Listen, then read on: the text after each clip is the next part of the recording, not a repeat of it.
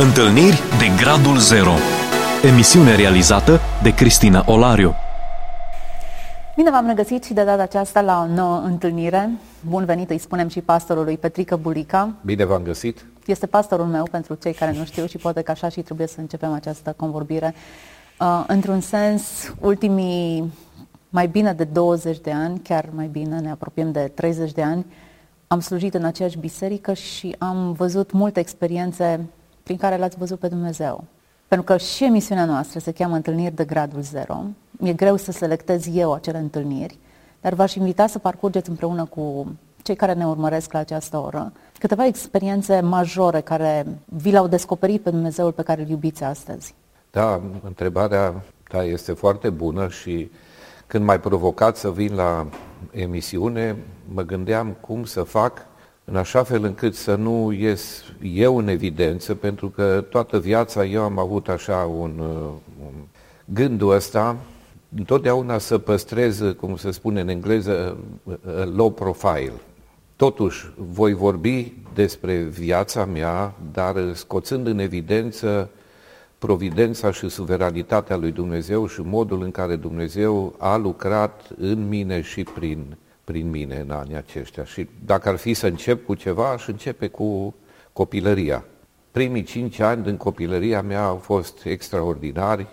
Am avut un bunic care era chiabur, cu două tractoare, cu batoză, cu cai, cu toate utilajele posibile, casă mare, dar în 1960 a fost colectivizat tot. Bunicul meu trebuia să fie era de fapt bunic adoptiv. Trebuia să fie deportat în Bărăgan, dar deoarece era singurul care putea să repare tractoarele și nu știa nimeni, era un mecanic extraordinar, nu l-au deportat. Dar din momentul acela am început să fim destul de săraci. Tatăl meu era la seminar, a terminat seminarul când eu am avut uh, șase ani, tocmai în acea uh, perioadă. Apoi el s-a îmbolnăvit și el a făcut uh, armata, cum spunem noi, la Diribau. La Dognecea, în mină, pentru că era pocăit, a făcut armata 2 sau 3 ani. Și acolo l-a lovit un vagonet într-un picior, la tibie și peroneu, la piciorul drept, și în urma acelei lovituri, el a început să aibă dureri foarte mari, nu a fost tratat și, din păcate, s-a format un cancer acolo la os, mm. i-a fost amputat piciorul și când avea doar 38 de ani, a decedat. Mama mea a rămas văduvă la 29 de ani și jumătate, eu aveam 12 ani, fratele meu avea nici 3 ani. Deci au început greutățile, mai ales după decesul tatălui meu, dar anii cât l-am avut împreună cu noi au fost ani în care Dumnezeu a lucrat în viața mea nu știu, parcă ar fi știut ce se va întâmpla, dar el m-a pregătit pentru viață. Nu e ușor să fii orfan și pe deasupra să fii și pocăit într-o lume în care să fii comunist atunci și membru de partid și să fii uh, șef la colectiv, cum era pe vremea aceea, era, era la modă.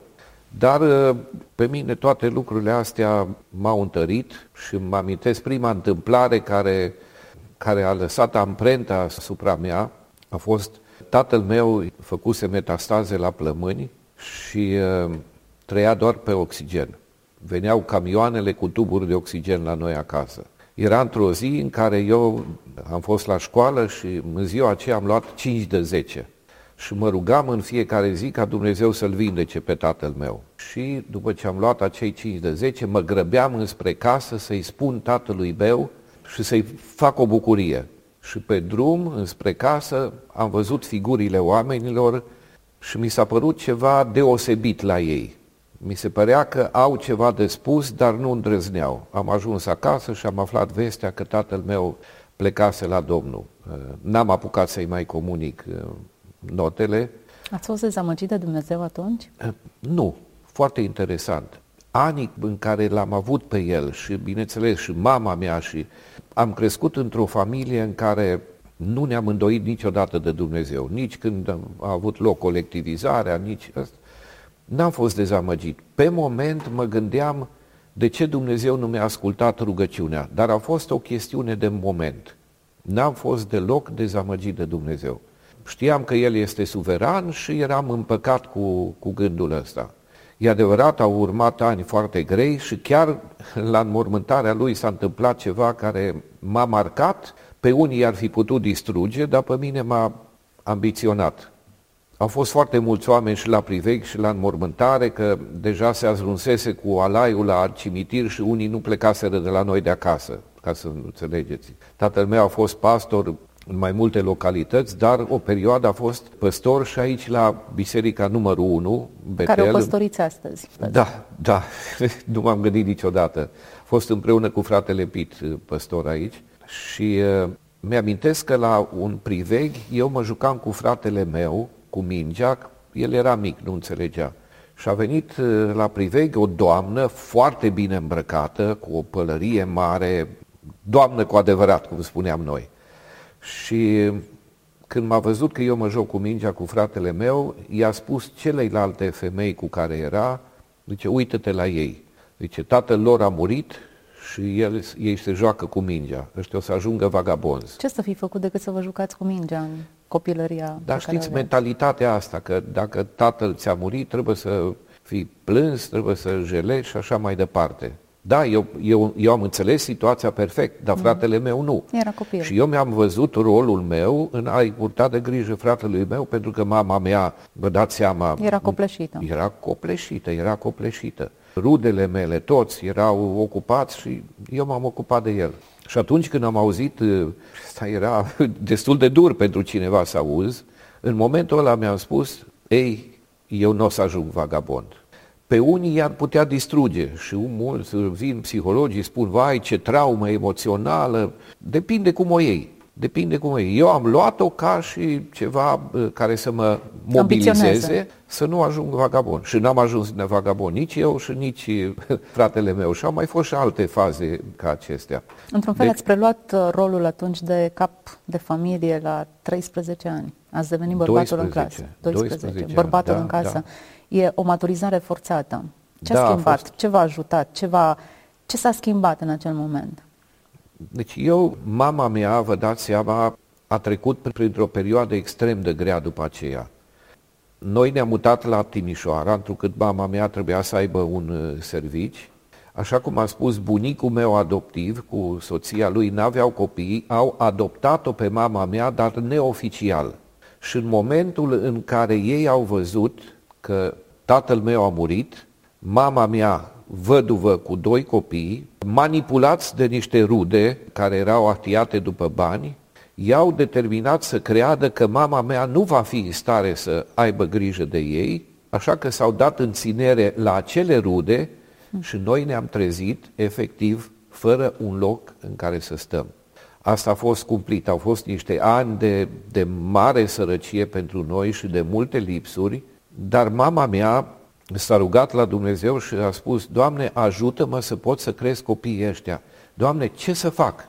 Mama mea a fost portăreasă la universitate, la căbinele studențești de fete și vă dați seama cât câștiga ea ca și portăreasă. Ce a fost bine pe vremea comuniștilor, că te puteai înscrie, mă amintesc că îi spunea OCLPP, nici nu știu ce însemna, și primeai un apartament, nu pe gratis, pe care puteai în timp să-l, la început închirie și să-l cumperi. Mama mea s-a înscris și ne-a mutat undeva în calea șagului la un confort 3 din ăsta, știți ce înseamnă confort 3, mi-amintesc că mi-am pierdut odată și ciorapii și uh, pantofii în noroi, Uh, n-am putut să mai, să-i mai scot, atât era de mare noroiul și am ajuns acasă și mama mea, acum de unde să-ți mai cumpăr eu alții?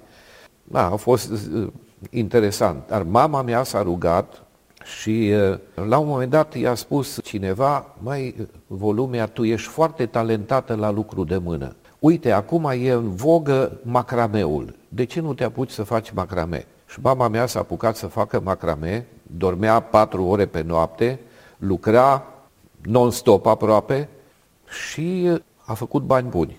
A făcut bani buni pentru că în foarte scurt timp ne-a mutat de la confort 3 la confort 1, atât eu cât și fratele meu au făcut facultate, eu m-am maturizat, așa cum ai spus înainte, de vreme, eu spun eu, nu înainte de vreme, la vreme. La vreme, e normal. Mi-a plăcut matematica, am început să predau încă din timpul liceului, să fac cu copii mai mici matematică, după aceea, pe măsură ce am avansat și eu, am început să predau la și cei care dădeau la facultate, am învățat singur la chitară trei săptămâni, am început să predau ore de chitară, astfel încât eu am avut o oarecare independență încă de când eram la liceu. Eu îmi cumpăram hainele care le doream, mergeam în vacanță unde voiam, fără ca să fie o povară pentru mama mea. Ce am învățat eu este că foarte mulți tineri se raportează greșit la așa zisele traume ale copilăriei și spun, a, eu sunt așa cum sunt, răzvrătit și așa mai departe, pentru că părinții mei nu mi-au arătat afecțiune și eu mi-aș fi dorit ca mama mea să mă arate mai multă afecțiune. Normal, da. Și am, am avut și eu o perioadă în care am fost frustrat. Măi, eu în copilărie, în loc să simt mai multă afecțiune, n-am avut-o. Dar apoi m-am gândit, dar de unde să mai când ea a lucrat tot timpul și venea ruptă de obosită, ea a făcut tot ce i-a stat în puteri și m-am împăcat cu, cu acest lucru și am văzut partea pozitivă. Și foarte mulți uh, tineri acum spun, a, dacă aș fi avut un părinte altfel, ai avut părintele pe care trebuia să-l ai. Uh-huh. Și chiar și lucrurile care poate nu sunt ok, nu e ok să-ți pierzi părintele când ai 12 ani, nu e ok să nu mai ai unde locui, nu? să fii dat afară, să-ți pierzi pantofii în noroi și așa mai departe. Nu e ok, dar lucrurile astea trebuie să le vezi ca și ceva care te vor întări și te vor forma pentru viitor și nu te vor doborâ. Și V-au format în așa fel încât ați devenit pastor în unei biserici importante. Da, să știți că tatăl meu, tatăl meu a fost pastor și nu a fost ușor să fii pastor în vremea aceea și el da, era într-un fel preocupat de ce voi deveni în viitor și el mi-a spus, i-a spus și mamei mele, mai să se facă mecanic de locomotivă. să se facă mecanic de locomotivă. Și eu m-am dus la facultate, nu mecanic de locomotivă, m-am dus la facultatea de mecanică material rulant ca să devin specialist în locomotive. Și asta am făcut. Și intenția mea a fost să devin inginer, pentru că eram bun la matematică, era și într-un fel dezamăgirea asta, știi, când trăiești într-o familie de pastori, asupra copilului de pastori e o presiune foarte mare. Toți spun, măi, tu ești copil de pastor, tu n-ar trebui așa, tot, tot timpul ai niște standarde pe care e greu să le atingi. Și atunci frustrarea asta m-a determinat și pe mine, las că voi lua o altă direcție. Mă duc așa cum mi-a sugerat uh, tatăl meu. Dar am început să fiu implicat uh, după ce am devenit inginer în uh, lucrarea cu studenții și așa mai departe și la un moment dat, Comitetul Bisericii mi-a propus să devin pastor. Am refuzat odată, am refuzat a doua oară, m-au rugat să merg cu tinerii, să merg pe munte la schi, am mers cu ei la schi și acolo când am văzut nevoia, mă gândeam în sinea mea, mai dacă mai mă roagă a treia oară, atunci o să accept. Și a venit și a treia oară rugăminte. Așa că eu, inginer de cale ferată cu locomotive, până la urmă Dumnezeu a decis să deraiez în sensul bun și să ajung uh, păstor, cu toate că nu m-am gândit niciodată că voi ajunge. Poate da. că pe acolo treceau șinele inițial, doar macazul trebuia Da, au fost ani de formare, trebuie. au fost ani, ani de, de formare, de, de formare și eu da, cred că au fost ani extraordinari și toate experiențele astea din trecut m-au pregătit pentru ceea ce va urma ca și slujitor al lui Dumnezeu. Sunt de 30 de ani păstor în aceeași biserică, cu lucrurile extraordinare, cu încercările mari care au venit, apoi mai târziu știi toată istoria cu soția mea și așa mai departe. Să împărtășim puțin cu cei care ne ascultă. 10 ani de boală și de suferință pentru Gina. Da, în 2006 eram cu Gina în America la niște rude care au dorit să ne ducă să vizităm ceva, știu că era în zona, într-o zonă muntoasă și trebuia să mergem, am mers cu mașina pe la, nu știu, 2000 și ceva de metri. Și acolo Ginei s-a făcut rău, n-a mai avut aer, s-a învinețit și era un doctor acolo și a spus urgent coborâți cel puțin 700 de metri, întrucât probabil că are ceva probleme cu plămânii și nu se oxigenează. Am luat mașina rudelor, ei în America mână mai încet, mai învățați cu mașini automate, am luat mașina lor și am coborât cu viteză așa... Românește. da, românește, am coborât și Gina și-a revenit, după care noi trebuia să ne uh, continuăm uh, drumul, uh, să mai mergem pe la alte biserici, dar Gina a venit cu ideea atunci, hai să mergem să o vizităm și pe, pe verișoara mea care era doctoriță în Chicago. Și am zis, mai, e prea mult să mai ocolim, e, e mult timp. I-a zis, bă, măcar două, trei zile să mergem, n-am văzut-o de mult. Ne-am dus acolo și după ce am ajuns, în, la o oră după ce am ajuns la ea, ea s-a uitat la Gina și a spus, Gina, mâine vreau să-ți fac niște analize că suspectez că ai o boală foarte gravă. Am zis noi, ce poate fi?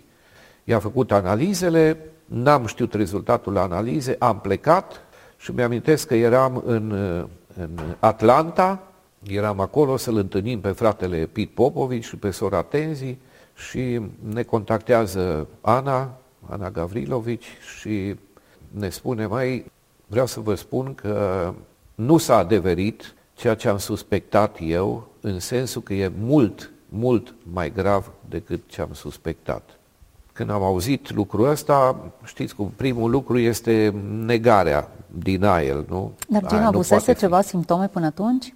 În afară de acel da, acces da, în care de, nu... Deci Gina se plângea de oboseală foarte mare, care o, mulți oameni o judecau uh, pentru lucrul ăsta. Da, erau Nici multe nu știu cum simptome. putea fi judecată, pentru că Gina era o persoană super activă. Nu am prins decât niște Super. episoade de activități da, extraordinare da, în care da, se implica și ea- mobiliza ea- alți oameni. Deci dacă vă spun că la un moment dat, în, pentru o perioadă criză, ea a avut oxigenarea 45. 45, o- vă spune oricine că nu se poate trăi. Și mi-amintesc că a venit profesorul Tudorache la noi acasă să o vadă pe Gina și uh, a văzut în ce stare este, i-a dat un anumit uh, tratament și l-am condus la poartă și fratele Tudorache mi-a spus, Petrică, vreau să-ți spun ceva. Gina nu este pe ultima sută de metri, este pe ultimii 10 metri. Așa că pregătește-te. Da, Dumnezeu a făcut o minune și a urmat o perioadă de peste un an în care Gina și-a revenit complet, n-a mai avut nevoie de oxigenare. În anul ăla și jumătate a lucrat cât 10.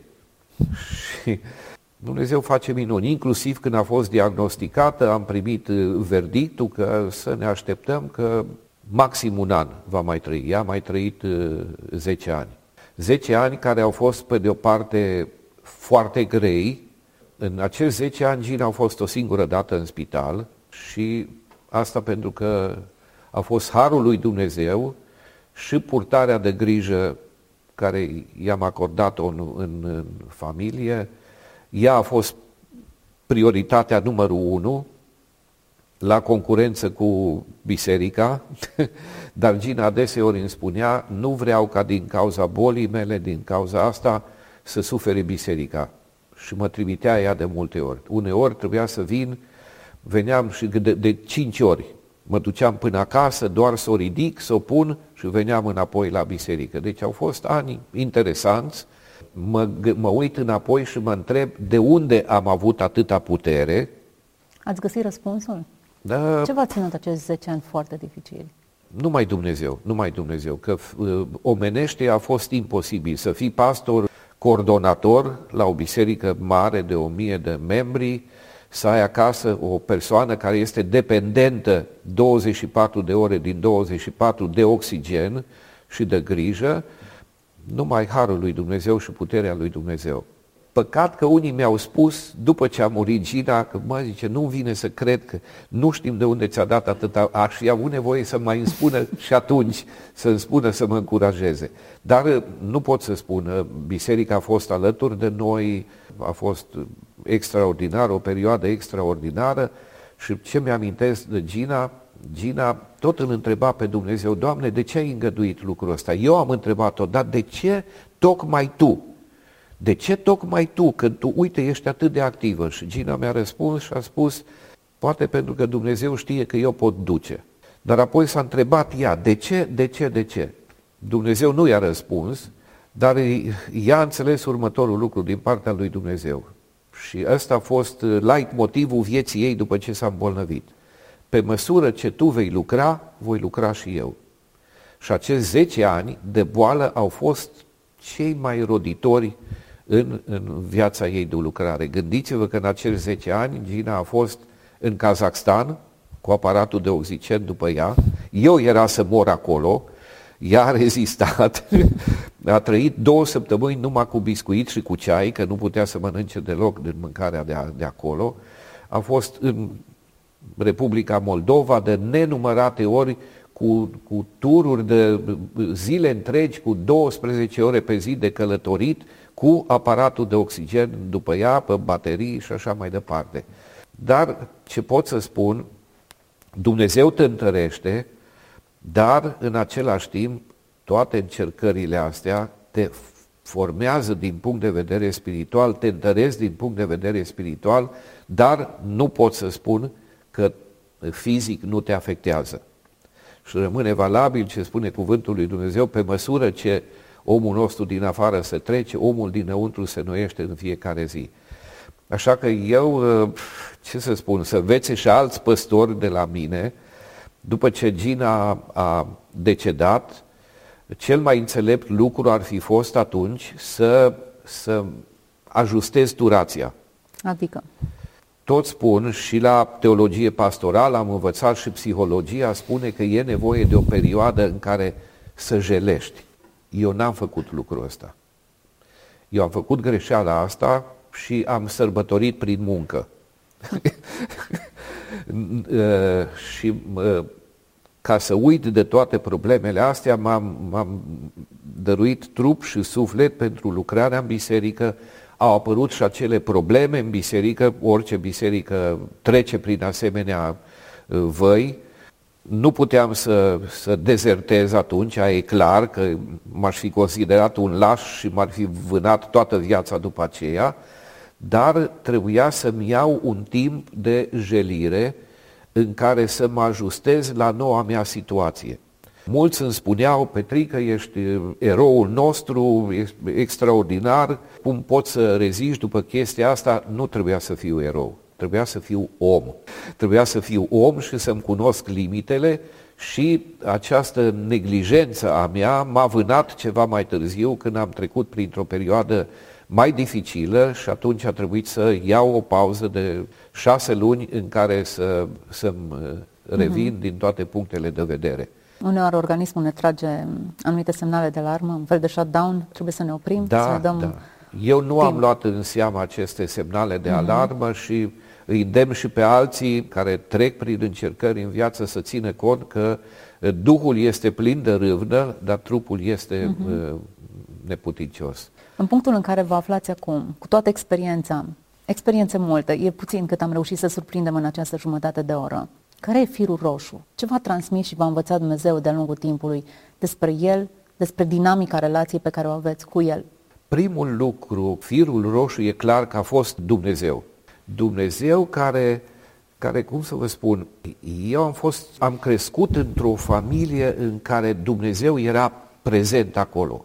Fie că erau încercări, fie că eram chiaburi, că o duceam bine, Dumnezeu era prezent acolo și eram dependenți de Dumnezeu.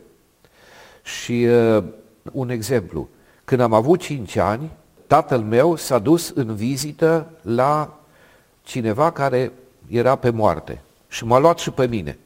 Deci eu am văzut niște scene acolo care un copil, poate unii spun, n-ar trebui să le vadă. Omul acela a murit când eram noi acolo și pentru că avea tensiune mare, a murit într-un mod, sângele ieșind prin mm. diferite părți ale Șocant feței. pentru un copil. N-am fost șocat deloc.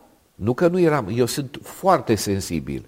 Eu sunt extraordinar de sensibil și repede sunt impresionat. Dar cu toate acestea, tatăl meu m-a expus gradat la lucrurile astea și mă gândeam mai târziu în viață, măi, uite-te, m-a pregătit că cineva mă întreba, mă, cum pot, ai putut atâtea înmormântări? Am avut înmormântări care le-am ținut în apartament, că nu aveau voie să ducă mirosul cu toate lucrurile din astea am rezistat. Deci firul roșu a fost Dumnezeu, spre deosebire de alții și nu, asta nu este meritul meu. Eu niciodată nu m-am îndoit de existența lui Dumnezeu și de prezența lui Dumnezeu. Chiar și atunci când am avut întrebări, voiam să știu răspunsul, dar nu l-am eliminat pe Dumnezeu din ecuație. Chiar și când am trecut prin văi emoționale, nu m-am îndoit niciodată de prezența lui Dumnezeu. Deci asta, cred că asta este o moștenire care am primit-o și eu sunt recunoscător pentru modul în care Dumnezeu a lucrat în viața strămoșilor mei. Pentru mine e foarte important. Eu n-aș putea să mă duc în o altă direcție știind că strămoșii mei au suferit pentru credință, nici nu m-am, m-aș putea gândi așa ceva, dar mai să-L neg pe Dumnezeu. Ce frumos! Suntem la finalul emisiunii. Mulțumesc că ați acceptat provocarea aceasta. Nu sunt lucruri ușor de împărtășit. E mai ușor de împărtășit o predică, mai ușor de împărtășit un mesaj, un da. studiu, dar când e vorba să vorbim despre luptele noastre, despre noi înșine și cum le-am parcurs, e mai dificil. Apreciez... Acum doi ani, dacă le-aș fi împărtășit, aș fi plâns aici. Dar între timp, Dumnezeu mi-a lucrat Vindecat. la viața mea și uh-huh. m-am împăcat cu toate lucrurile astea și pot să vorbesc relaxat despre orice. Și despre lucrurile bune și despre cele mai puțin bune, care toate împreună lucrează spre binele celor ce iubesc pe Dumnezeu. Încă o lecție despre modul în care Dumnezeu leagă rănile și face să pară, să aibă sens experiențele, chiar și cele mai puțin plăcute sau mai dificile, cele pe care le putem explica foarte puțin. Mulțumesc pentru aceste întâlniri de gradul 0 împărtășite cu noi și sper că toți cei care ne-ați urmărit, cu toate durerile, traumele, poverile și, eu știu, experiențele pe care le parcurgeți, să descoperiți firul roșu al vieții, Dumnezeu, cel care vă poartă de grijă în toate. Dumnezeu să vă ajute. Să fiți binecuvântați. Ați ascultat emisiunea Întâlniri de Gradul Zero cu Cristina Olariu.